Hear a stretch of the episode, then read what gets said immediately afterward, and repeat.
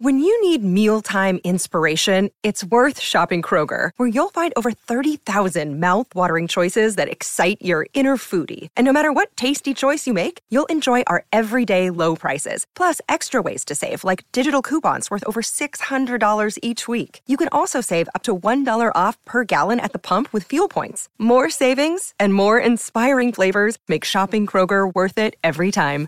Kroger, fresh for everyone. Fuel restrictions apply. Think you know the Brooks Ghost? Think again. Introducing the all new, better than ever Ghost 16. Now with nitrogen infused cushioning for lightweight, supreme softness that feels good every step, every street, every single day. So go ahead, take your daily joyride in the all new nitrogen infused Ghost 16. It'll turn your everyday miles into everyday endorphins. Let's run there. Head to brooksrunning.com to learn more. A couple of armchair GMs who have yet to be wrong with any of their Timberwolves takes. right. It's Flagrant Howls with Phil Mackey and Kyle Tyke. So it's kind of funny, Kyle. We were we were talking the other day on Flagrant Howls. Thank you guys for listening, whether you're listening or watching. We appreciate your support through this tumultuous, annoying season. and we were talking about the rebounding problem and then the the math problem of man, this team they just mathematically they just start every game with like a 10 plus point deficit in three pointers. And last night that may have boiled over to a full on crisis. They played basketball for two and a half hours in Los Angeles and they made four three pointers against the Clippers. The lowest scoring game of the year for the Wolves, 88 points four for 22 from downtown. At one point, Chris Finch said, Oh my God, let's put Bryn, For- Bryn Forbes as like our three point specialist. Let's just dust him off, throw him out there. All right, Bryn cracks the knuckles, lines up a three wide open from the left wing, and I think it hit off the opposite side of the backboard. so that's how that's going right now. I, rumor has it Bryn Forbes really likes to mix in a Red Bull before games. I, all these guys drink a lot of you know caffeine and stuff before games, but he always seems like he's really amped up and jittery. And I, all I could think of last night was make maybe like a sugar free Red Bull or something because that down, first three off the kind of yeah the right side of your screen and it goes over the rim and just almost takes out the backboard. Um, yeah, we we talked about math on Tuesday and they really gave a college level course last night on on numbers and accounting and uh, you're never going to win a game when you make four three pointers. So forget bringing knives to a gunfight. Uh, I mean, they're bringing plastic spoons now without D'Lo and Karl and Taurean Prince and Jordan McLaughlin. That's four of your like nine man rotation. Yeah. They are just swimming uphill right now, and the only hope really at this current moment is to get guys back because they do not. They had a talent deficiency last night, and it makes sense. But boy, it was a not a game that you will rewatch or send to the Hall of Fame we've sort of crossed over the line of okay, let's see what this thing looks like if you just put Karl off to the side and let some other things gel. Yep. But it's like okay, now let's put D'Lo off to the side. Let's actually let's take both point guards and put them off to the side and Taurean Prince, and so it's it's uh yeah you're right at this point it's it's a major talent deficiency they really had an eight man rotation last night except for the four minutes of forbes and then the uh the iowa wolves came in and collectively uh, nudged the the plus minus into a plus five because it was garbage time. But anyways, let's um let's dive into this story that came out on Yahoo, if we could. Little little reckless speculation on this Thursday here. It is reckless speculation Thursday. Reckless speculation. So uh, I'm reading the aggregated version of this from uh, silverscreenandroll.com. I just it was the first oh, article I clicked yep. on. It's like SB Nation. So actually, he's probably one of your former. Yeah, shout out to uh, Harrison Faigen. He's a good, good, good Lakers site on SB Nation. Uh, not as good as Canis Hoopus on SB Nation, but uh, they did a pretty. I read, I read this dude. They did a pretty good write up on on the original report from Jake Fisher. So Jake Fisher, insider, Yahoo Sports. He says Patrick Beverley is reportedly ready to return to the Minnesota Timberwolves if he's traded and bought out by a team. It says, should Beverley ultimately get moved to a rebuilding situation, like if he gets traded to the Pistons or something, the grizzled guard has a desire to return to Minnesota, sources said, should he reach free agency via buyout. This is, I don't know who the exact source is. Hell, maybe it's Pat Bev himself, could be Pat Bev's agent, but things aren't going well in LA. Some of it is just he's not playing well. Mhm. Some of it's the roster is weird. Uh, you know, he's he got into an altercation that kind of put him in the bad graces, but this feels like a cry from his camp putting out the bat signal. Hey, uh, things aren't going well in Los Angeles. If this thing ends in my contract getting traded for an asset, I would love to go back to the Timberwolves. So, what do you make of this report? And what is your level of interest in Patrick Beverley coming back to help shore up the leadership and the culture of the 2022 23 Timberwolves? Well, f- well, first things first is I know sometimes we have an inclination to not believe these things, but I've actually of all the people who cover teams or you set notifications for, I've actually met and hung out with Jake Fisher. He's awesome. He is about as close to a hippie as you, you could get. So he has really good stuff. So I would imagine that Pat or Pat's camp kind of tipped him off on this. Pat Patrick Beverley's been in every Lakers trade discussion since he got there. It just hasn't worked out. Um, he's also just like I think he's averaging a career low in points, four points a game, three uh, three rebounds, He can't make like a three. twenty five percent from three. He's having a terrible season. Um, I, I refuse to believe that he's fallen off that much of a cliff. But this was also one of your concerns. It's like Minnesota's not going to sign him to a five year extension because I don't know if he, he's got five good years in him. So, do I believe Pat Bev wants to come back to Minnesota? Yeah, I know that he really was fond of how he was received by the fans specifically. Um, his love for the city, which is so weird because you know, it's just, you know, it's just these guys usually think of the the the coast and the big markets, but he really loves Minnesota. Would he be a benefit to this team? Absolutely, because I, we can get into cap stuff and whatever. You basically like Austin Rivers is on like a semi guaranteed contract. You could probably just waive him. Um, again, Bryn Forbes, maybe you could just cut him. Nate Knight's another one. So you can make the roster work. My two questions, and I'm going to spit it back to you, is one, w- you welcome him back, but you have to do so under a contingency. It's like you don't, Patrick Beverley can't come and start again. Um, because if he starts, you can't like move Jaden McDaniels to the bench again. Like, so you got to say, Pat, are you willing to come back in a different role than you did in the past? And number two, and this is the thing that no one, no, no one has had this take yet. Do you think Phil, the major stakeholders of this team want him back? Because Who, the, who, would, who would you put in that? I bin? would say Chris Finch, players. Okay. Karl Well, Anthony Towns, and let's say Tim Connolly. If Patrick, if this, if the Wolves are six games under 500 and they go and get Patrick Beverley and this thing kind of turns around, Patrick Beverley might become the most powerful person in the organization. Because what that says to me is that Pat is all of the magic pixie dust. You know what I mean? Like Yeah. it, it kind of undermines Finch and Towns. And I'm not even, I, I- want Pat back, by the way, but it does like if Pat's the sole fix to this, it kind of undermines the coach or the best players or the, the president because it's like Pat's the only one that can change this. Pat's the only one that can relift the culture. And I do Yeah. believe some of that stuff because he's a good leader. But the thing about the past is that it's in the past. So I would welcome him. They need some leader. They need that toughness they, that they lost in Vando, that competitiveness they lost in Beasley. But it's not, if he comes back, it's not going to look like it did last year. He can't start because you can't move one of your two young guys to the bench um, unless you're going to then move D'Lo as well. Like it's got to be different, and he has to welcome that role and just be kind of happy that he's on a team that has better chances to contend than the Lakers do.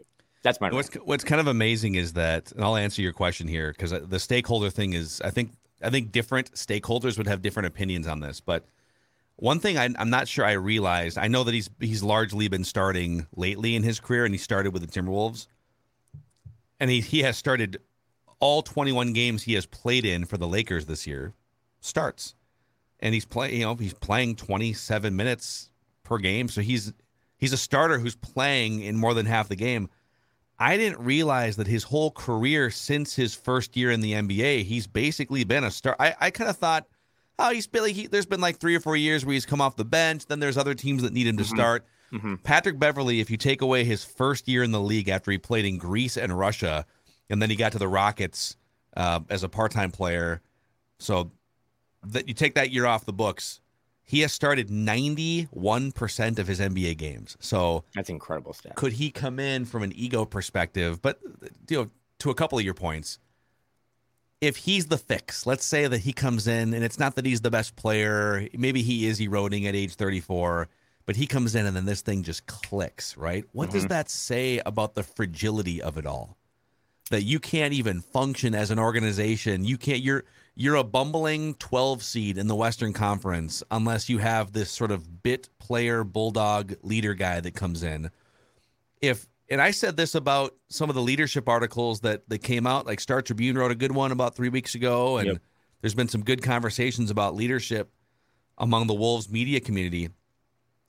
You know, what does it say that Austin Rivers has to announce that he okay, I, now I'm going to step up and lead, or that Taurean Prince a month ago says, I you know, all right, I'm the one that's kind of leading the film study here, or Anthony Edwards has to announce that okay, now I'm the leader, like the whole thing just seems fragile.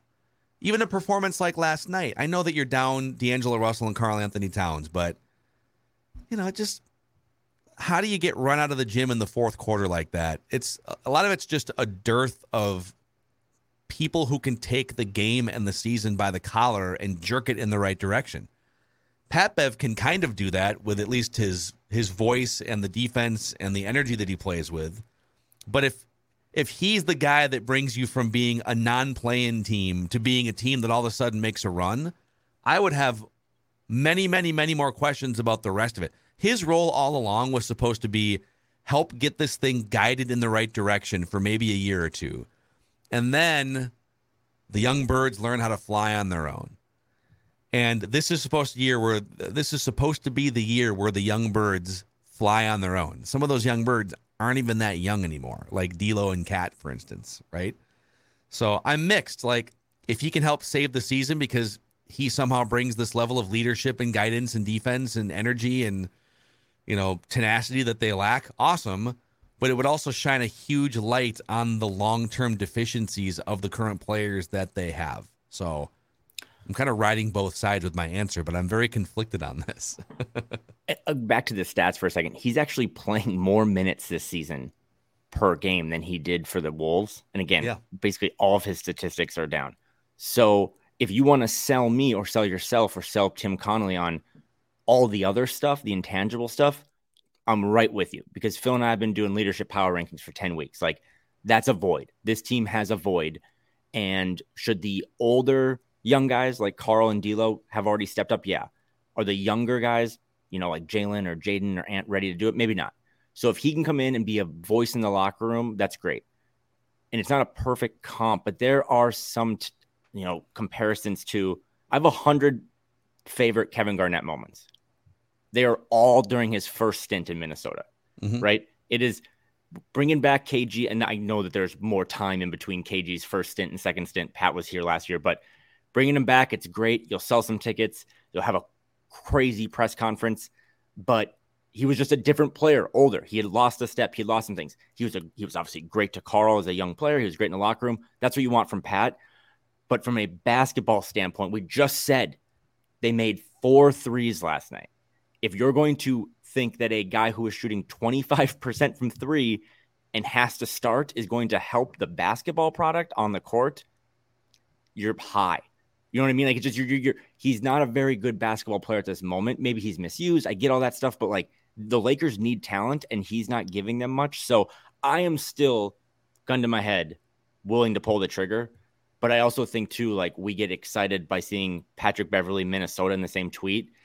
He would have to not only be traded, but then that team would have to buy him out. Like if he does get traded to a team that's like, no, we're trying to make the playoffs too. We want to have that energy then they, then that's it. So like there are so many steps to get to this point. I would do it, but I just would do it for reasons that don't really have anything to do with basketball. Yeah. And that's kind of my take on it. So, yeah, another way to look at it is okay, if this happened, who are you kicking out of the rotation? And it's not like a it's not that hard of a an equation to figure out. Although when you have everyone healthy, it's like a little right harder. yeah, right now you would kick you would just kick like Bryn Forbes or See, Austin Rivers is an interesting one because in theory, Austin Rivers brings you at a younger age, not that much younger, but like, but you know, he's thirty, but uh, but yep. four years younger. He brings you sort of the tenacity, leadership, etc. That maybe Pat Bev could bring, but I don't think he's as good at it. I mean, last night he played awful basketball. He couldn't make a shot. He Mhm. was out there for almost 30 minutes, didn't grab a rebound. He can play some defense and put the clamps down a little bit, and he is vocal. But if it came down to it, once everyone came back healthy, so when everyone comes, when D'Lo comes back, when Cat, Tori, and Prince come back, those guys are in the rotation, and then Bryn Forbes would get bumped back out, and Austin Rivers would get bumped back out. I would replace either one of those guys with Pat Bev, and then I would have to find some extra minutes in there somewhere. I mean, maybe he takes some Jordan McLaughlin minutes. Maybe he takes some Jaylen Nowell minutes, which again, I know we just raved two months ago about how oh now Jalen Jaylen Nowell gets to gets to take all those those minutes from Pat Beverley. So this is why it's hard. I want to see more Jaylen Nowell minutes and see how this season progresses. Um, could you convince Pat Bev? So you're not going to start, at least not right away. You're not going to play 25 minutes. You're going to have to be Pat Bev and do Pat Bev things in 15 to 18 minutes max because we need to provide minutes for some of these younger players that we think have huge upside. So would he be willing to bring the Pat Bev influence, but put some of the Pat Bev ego aside and take on a role, a non-starting role that he really hasn't had to take on so far in his career? Well, to your point, you brought this up a couple weeks ago.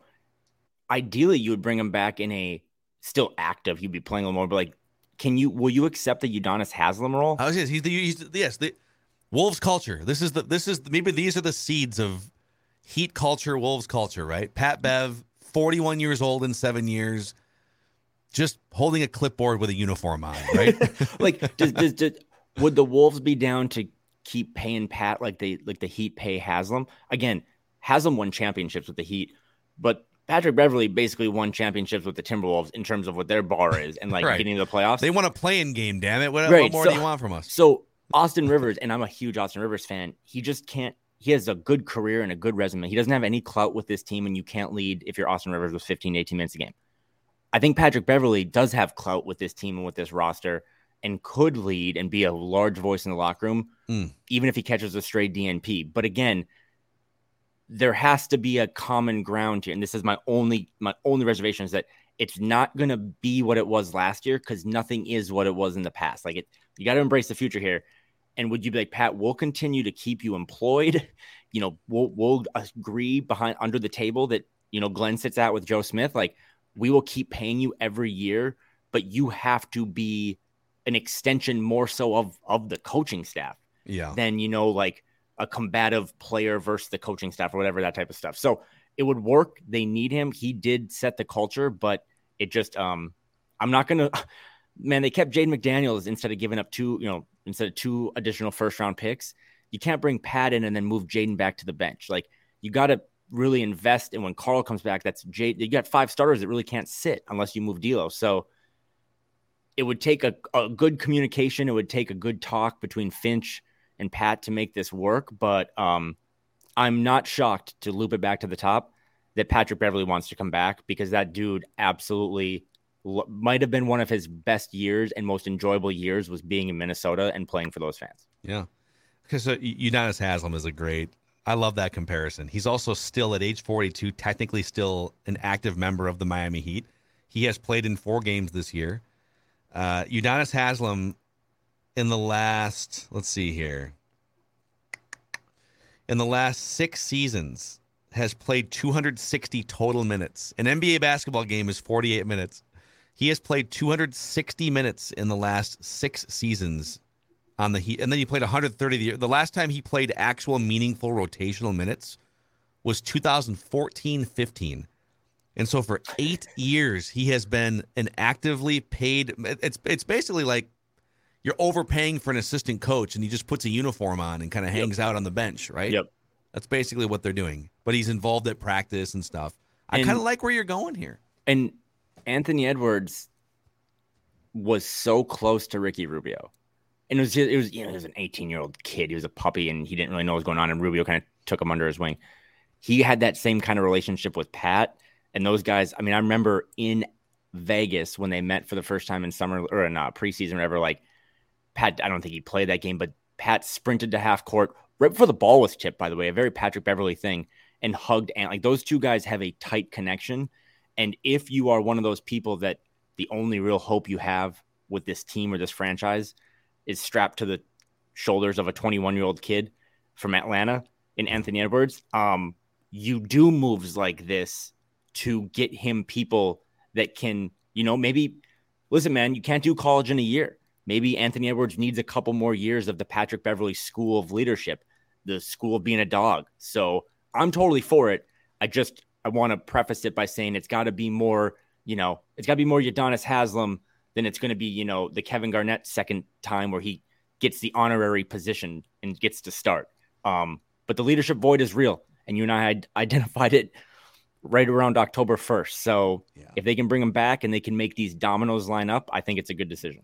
You know, Pat Beverley has acted like a guiding hand for the Timberwolves, just like Federated Mutual Insurance Company can act as a guiding hand for your business.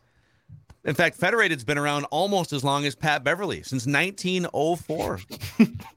Based in Owatonna, Minnesota, they are one of us, and uh, they have been providing risk management tools and resources and guidance and face to face relationships with business owners for a long, long time inside and outside the state of Minnesota. You can find out more information at federatedinsurance.com, where it's our business to protect yours.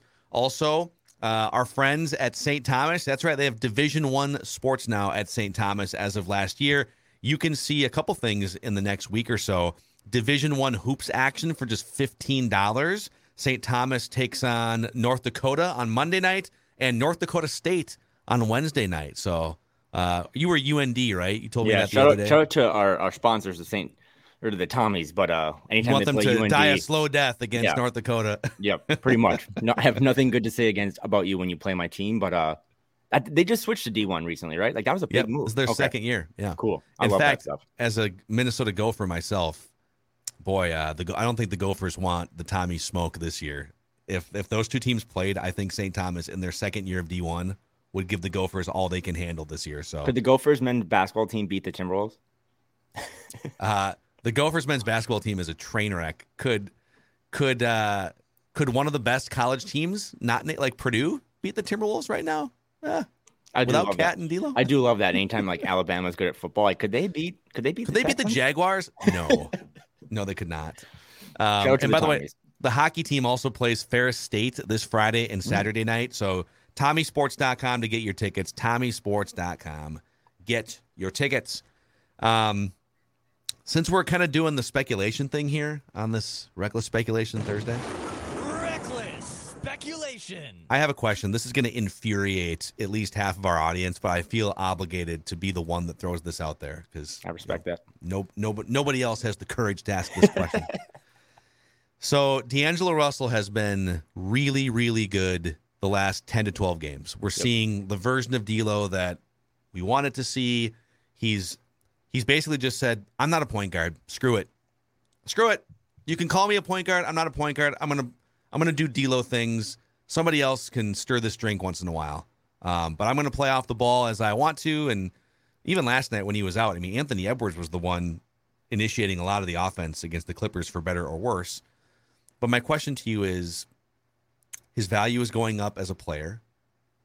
His contract expires at the end of the year. It's like a $30 million expiring contract that could be valuable for someone looking to clear cap space.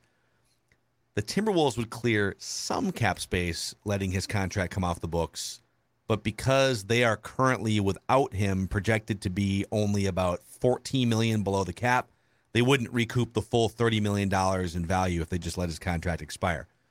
So my question to you is to what extent would you consider trading that contract in the next 2 months before the deadline seeing that his value so now you're getting a decent player and you get to clear out the contract if you're an opposing team. So there's sort of two two value propositions. Or would you look to execute a sign and trade next summer because hey, he's he's building his value, he's playing pretty well. Maybe he's in line for a multi-year contract with somebody else, but the Timberwolves don't want to go that far toward the luxury tax. I guess generally, how would you approach D'Lo here and this entire situation over the next two months and then going into next summer? This one's not really a take. It's really simple. Like the the D'Angelo Russell situation has to be resolved by the middle of February. It just like it has to. You have no choice. The sign and trade option sounds great, but if he and I like D'Angelo Russell, he has been a uh, a frisky person in the past to deal with.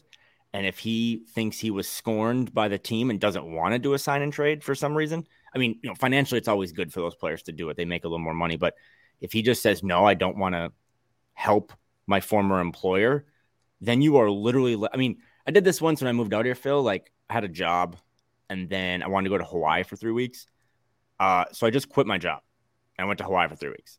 And then I came back and didn't have a job. I didn't have anything figured out.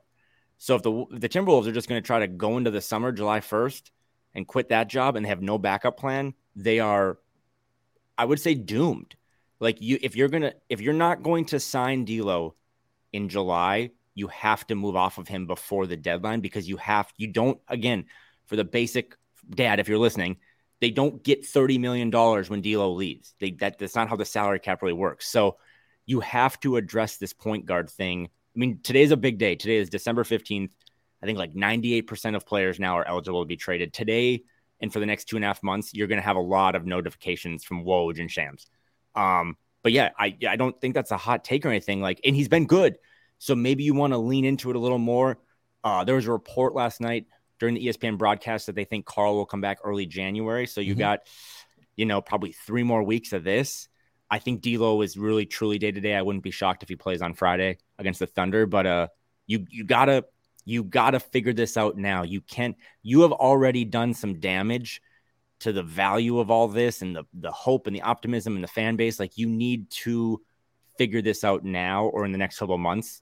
And even if that's decide we're going to extend them, we're going to sign them. That's our best option. Okay, that's fine. But you cannot just sit on your hands because this fan base and this roster and this ownership group um, I think we said this the other day. Like this is the next level of payment this month. Um, you know, Marc Lore and Arod owe Glen some money coming up. I know uh has some friends that have been reached out about ticket sales, like for the 22 or the 23 24 season. Like you need to make an adjustment to this roster sooner than later. And that involves D'Lo because he is the one guy who's not tied to this franchise past this summer and it's it's asset management, right? You've got yeah, this yeah. is what I was That's hammering the, the, Twins for with this Carlos Correa thing. Pe- people think it was about would you give him 13 years, 30, 350? No, no. I 13 years for a 28 year old very good baseball player is aggressive for any level market team, especially mid. The discussion was okay. 10 months ago, you have an asset that falls into your lap. What is your long term plan to maximize the asset? Do you do you okay? Let's throttle down immediately and build a playoff team that can make a run and take advantage of this, okay, that would be the ideal thing. But if, if you can't, if you're the Twins, all right, well, we got this one year asset. If we're not, and I know that they were in first place for a while, but it's like he's going to leave you. He's going to leave. You have an asset, a huge asset that's not going to be with you in a year. Can you either get pros? Can you spin it for prospects or some other value, or can you take advantage and win now? And so for for D'Lo, if you know if the Wolves were sitting in like the three seed right now and they were six games above 500, this would not be a conversation. I would I would be saying, just ride it. This is the, the look at the chemistry of this team. They have a real chance. This thing is gelling in the first two months. It's only going to get better, and uh, you know may, maybe maybe you get screwed in the end and D'Lo goes and signs somewhere else. But this thing is too good right now to just think about trading one of the key pieces. But they're not. They're two games under 500. They're not even in the play-in picture right now. I do think they're going to keep getting better, but you have an asset right now. It's not a huge LeBron James in his prime like asset, but it's a $30 million expiring contract and a player that some teams would covet to to be a point guard or a combo guard on their team, right? So to your point, and this I know people are screaming at us like, "You guys are you're trading D'Lo. He's one of their best players right now." This is about long-term asset management. They just traded away a ton of first round picks for something that right now isn't working that well. And then you have another key piece here that's about to come off the books.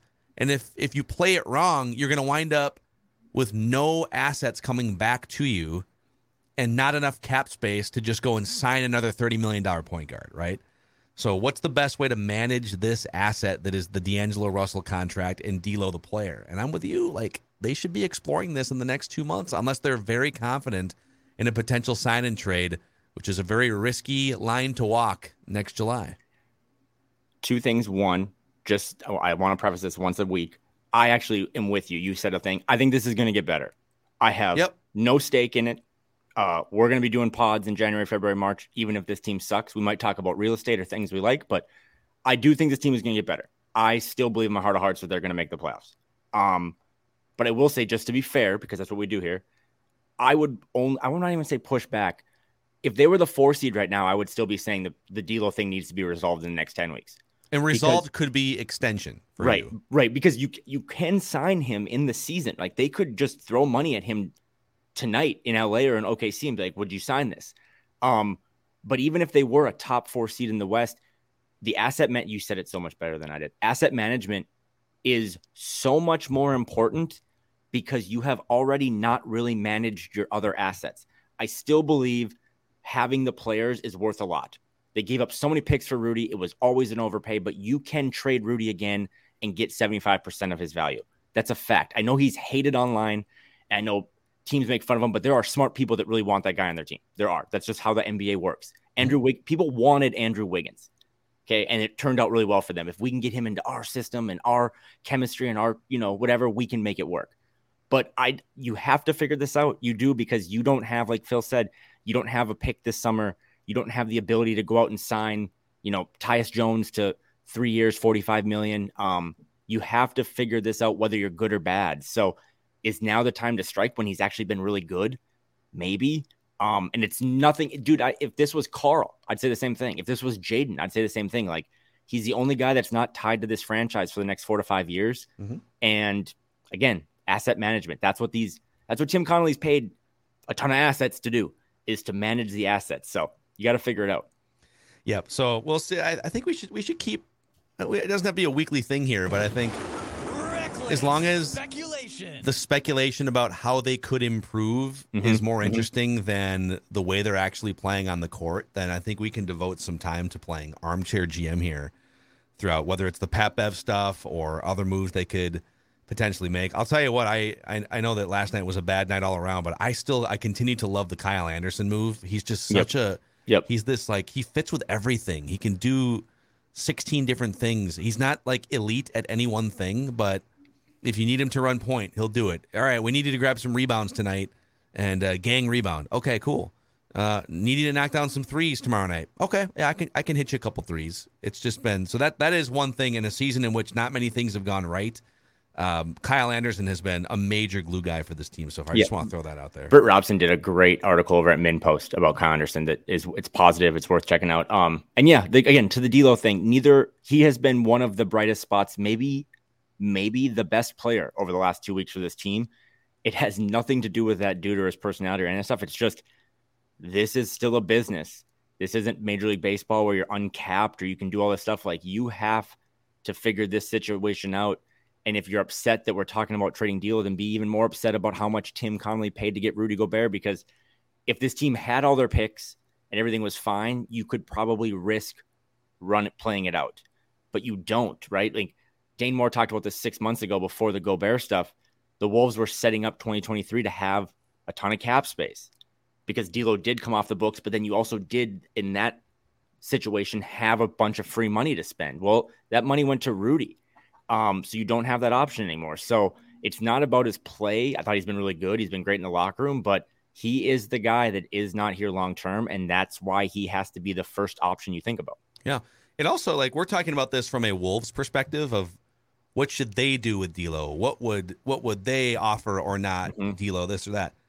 I don't know what D'Lo thinks. I don't don't Mhm. think he hates it in Minnesota, but let's keep in mind, Chris Finch benched him for the last six minutes of a Game Six playoff clinching contest, Right. and and you know fans have booed him a little bit, like rightfully so. I think when you're making that much money and you start the season as poorly as he did, you, dude, you can't play that way for the first ten games of the season, and you you just you, you can't not be a leader if you're if you're going to be in that high profile of a spot. So I don't have a problem with the way that fans have kind of gotten on him, but if he's not feeling the full love from the fans, he's not feeling the full love from the coach in a key moment, and maybe he kind of feels like Anthony Edwards more and more is going to be the driver of this offense, and Mhm. who knows if those guys are a perfect fit together. And I, I guess I could see a world in which maybe he'd like to go explore his options and unrestricted. How many times in your life are you going to be an unrestricted free agent with a chance to make twenty or thirty million dollars a year doing what you do for a living? This is one of a small handful for D'Angelo Russell. So you got to think about it from his perspective too, as his contract is set to expire, and take advantage of the asset that you have before it takes advantage of you. And before you hop in the mentions or the comments and say no one will take D'Lo, I just so I think it was Dan Devine. He covers the NBA. He put out a really good tweet yesterday. It was simply, which NBA fan bases are happy right now? And there was a thousand replies, and they all the replies were four teams. it was like the Bucks, the Jazz, the, The Celtics, Pelicans, and like the Pelicans, right? But go look through this, dude. There are countless teams that are having as many negative podcasts during the week as as you and I have, right? So the Heat, um, you know, maybe the Suns, the Mavs, maybe the Nets want to rekindle that old D'Lo chemistry flame. Like, there's a ton of teams that would make a deal for him. Now they're going to want you know to give you their bad contracts or whatever, but there'd be options, and that's why again, Tim Connolly, all the Avengers up on up in Mayo Square, like this is what you get paid to do, and if your experiment, you know, doesn't bubble over like you thought it was going to, you need to pivot and you need to be looking forward. I mean, Tim Connolly signed for five years or whatever. Like you have to have a five year plan, and that includes figuring out your point guard. I'll give you two other fan bases that are elated right now are the Rockets and Spurs, both tied for last place in the Western Conference, tanking as they planned to.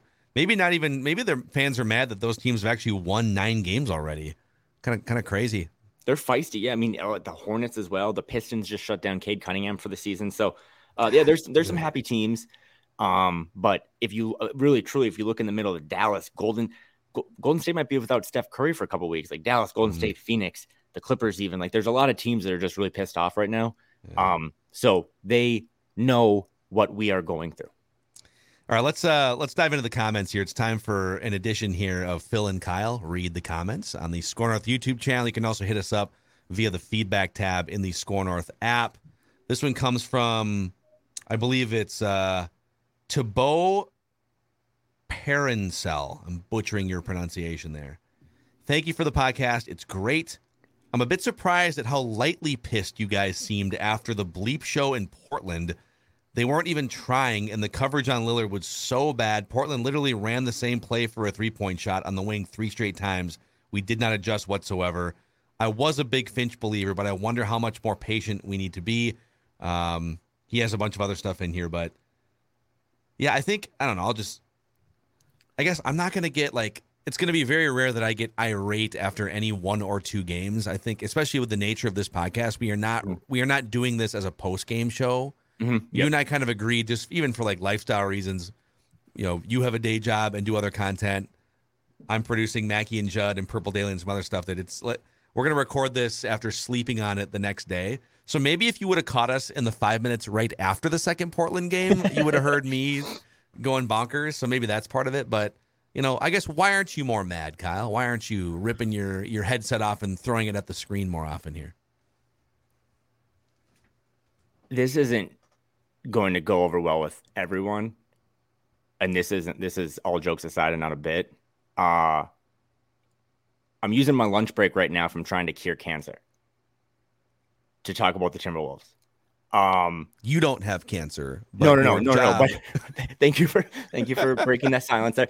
Uh i just i will never tell fans how to act. And i think if you are someone who just gets this is your escape and your escape sucks and you want to get mad about it i i believe that i really do think one of the coolest bits or segments or whatever is vikings vent line i tune into it every sunday because it's an awesome spot where you guys just let people vent their happiness or their frustration maybe one day we can devolve or evolve this into something like that where people can just kind of I mean Jon Krawczynski was going to write an article this week where he basically said send me all your frustration and let's talk about it. I love that. I just this is how I move forward and have done in the past. I just you, try to look at sports fun. I'm pissed off. The Blazers game was terrible. I was hitting Dane Moore in the third quarter. I was like, is Finch just not gonna like? Does he is he bringing the timeouts to to LA? Like, what are we doing? Um, there have been more frustrating moments this season than like the first five, and those some of those seasons were 19 and 41. Um, so I'm I'm with you. I I know this fan base. I've said it before. I think this is the greatest fan base in the world, especially when it comes to basketball. They've been through more. They've received less. Uh, they still continue to tune in. They still continue in, to invest. And if you're mad, you should be mad. You should be pissed off. It's just for me. what I do nine to five, and what I got going on in my personal life. This is always every time I log in with Phil on, you know, I'm I'm smiling. So should we have been more critical? For sure, there are people that are critical. That's why Britt Robson is such a necessary evil for us because he'll just tell it to you straight. Um, and I do believe this is going to get better. But if you're mad, you should be mad. It's just it's not something I've ever really gotten into. And if I'm really really mad, I probably just get drunk and text Phil. Well, and I, and on the flip side, I think this is it'll be interesting to see the dynamic of this show. You are definitely more of the sort of hey, I'm going to take an optimistic view at this, and you are you are choosing to engage with the Wolves in that way. Uh, I will five times a year completely crap on this team and say some things that I may Good, or may not good, regret good. I like that. on a vent line or a podcast. I am not. I- They're not seven and twenty. Okay, Right. they're they're hovering around 500. It's been frustrating. Mm-hmm. I and we have ranted. I think the audience knows how I feel largely about the lack of leadership from D'Lo and Karl-Anthony Towns, and I don't need to continue to beat that dead horse on this episode. But I'm I'm kind of taking a more patient approach in the first two or three months of the year because of how massive this roster shakeup was, and now it's even like KAT is out and D'Lo has been banged up, and so I, I guess I'm just kind of sitting back here a little bit before I get passionately mad about something until they move further away from 500 and until we have a little bit more finality in terms of what this iteration of the Wolves roster feels like. But trust me, when the gloves need to come off, uh, I will definitely take them off on this podcast. But I just don't. I don't. Don't. It's. It doesn't feel like the right time to just like bury them. Right. Dude, now. it's been So- terrible. This season has sucked. It has been so frustrating. But there have also been 16 chapters in what is a what 28 game season so far. Like think about Karl's illness in the preseason, and then there's no Karl now, and then there's this, and then there's that. Like there's been so many things. Yeah. And as much as we want change, like one of the one of the proudest articles I ever wrote when I was at Canis was a it was titled "An Open Letter to Gerson Rosas," and it was just me trying to speak for the fans and vent. And I thought it was pretty good. We're probably nearing that level with Tim Connolly at some point, right? But they're they do have a lot of built-in excuses about guys not being available, guys being hurt, all this change, where no one wants to hear this, and I know that. But I also am commenting on what they think. They just want some more time. And if you hate that, that's fine. But I'm actually in the camp of let's just let this marinate a little more. So we have a definitive. Let's see 20 more games of maybe Finch just isn't cut out to coach this team because I think they made a rash decision in the first place to do this Gobert deal. I'm I'm still high on Gobert, but they took a team that won north of 500 for the first time in a while and made the playoffs and immediately pushed their chips into the middle. So I don't want to immediately fire a coach and Chris Finch and replace him with, you know, someone else that's like, okay, Finch wasn't the problem. I don't want to immediately dump a guy because you think he's not playing well and it's like, oh wow, that, you know, I still think about Andrew Wiggins, Phil. Like we were over him and we had enough data, but then he went and kind of figured it out in another team. So I would like internally for them to just get a little know who you can ride with and who you can't. And I don't think we're at that level yet, even though being 13 and 15 sucks. And as you're figuring out who to ride with, where do they need to sit in the car? And that was the issue with Wiggins. Is for years he, he was acquired as a driver. Mhm. We need you to drive this franchise's car. And after about a year and a half, it was like, ooh, he doesn't even want to take control of like what song we're playing. What like He what's doesn't want the aux cord. yeah, he, why, why doesn't he want the aux cord? Why isn't he? He's, he needs to be told when to stop for gas, dude. We need you to be thinking about this stuff. And so he goes over to the Warriors. They're like, oh, dude, we we definitely want to ride with you, but uh, you're gonna just be kind of sitting in the back right seat there. you're gonna be able to be sitting next to Draymond. Steph's gonna be up here next to Clay and Draymond, and you'll just be back here. And uh, you know, just uh, chime in with a joke once in a while to keep the road trip going, right? And that's the role that he needs to be in. And so with with Karl, once again, it was like, dude, we need you to drive the car. Hey, Karl, are you are you comfortable driving the car? Karl, quit freaking out. Uh, there's a traffic jam. There's no need to spaz, and we're gonna get into an accident if you keep spazzing in the driver's seat. Uh, I think Karl needs to sit maybe in the back left, maybe in the back middle at some point. Can that happen with the Timberwolves in a smooth way that doesn't bruise egos and offend people? Right? Like if this team's gonna win big in the playoffs, is Karl the driver of the car, or is Ant the driver of the car? Is Ant ready to drive the car? Maybe he needs two more years. Like this, these are things that are hard to figure out. last night's game against the Clippers sucked, just like everything has sucked. But last night was no Karl and no D'Lo, and just an extra emphasis on kind of like point ant with Rudy Gobert. Um, they ran out of steam again. They they were trying to f- stave off the Clippers with plastic silverware, but they were up 44 38 or 43 38 at half. And I thought it was one of the most promising 24 minutes of like, this is what it looks like if Ant gets the keys there was turnovers, there were some bad decisions, but he looked engaged on both ends, and he re- continues to be. I see a lot of times where people go back to like, oh, remember this season sucked or this season sucked. A lot of those seasons in the past that were 30 games below 500 and you were miserable didn't have Anthony Edwards, and that is the one beacon of hope that I still believe in is that this team still has Ant. Mhm. He's going to sign next year. They're going to sign Jaden. Whatever you think of Jaden, like they still have this kid who's moxie and chemistry or a personality and all that stuff is only starting to grow. Uh, he's been playing really good basketball lately. He is the reason I have hope. But yeah, to your point, like let's find out over these next couple weeks. I'm not trying to just be patient until April. Like this needs to make a seismic shift probably sometime in January. That's why the trade deadline is middle of February. Yeah. Um, this team, if they figure it out that this isn't our season, but we can make the most out of it and we can now early invest our asset management into the next season, um, you have to do it. So no one wants to hear patience. No one wants to hear calm down. And I'm not saying any of that. You should be mad. You should be riled up. Tell your ticket people when they ask you, hey, are you going to re up for next season? Tell them what's pissing you off. Um, but I just don't want to, if you think the Gobert trade was a mistake, I don't want to compound that mistake by making more quick decisions without knowing exactly who we can trust to move forward and build with. Amen. You got to get to a meeting, and uh, I've got to get to uh, posting this speculative, juicy episode of Flagrant Fouls here. So thanks to everyone for hanging out with us here. Please click the subscribe button on the YouTube channel, the like button, help spread the word about this uh, self-loathing community that we are all a part of. And uh, if you could give us a five-star rating and a positive review on Apple Podcasts, help spread the word as well. All right, my friend.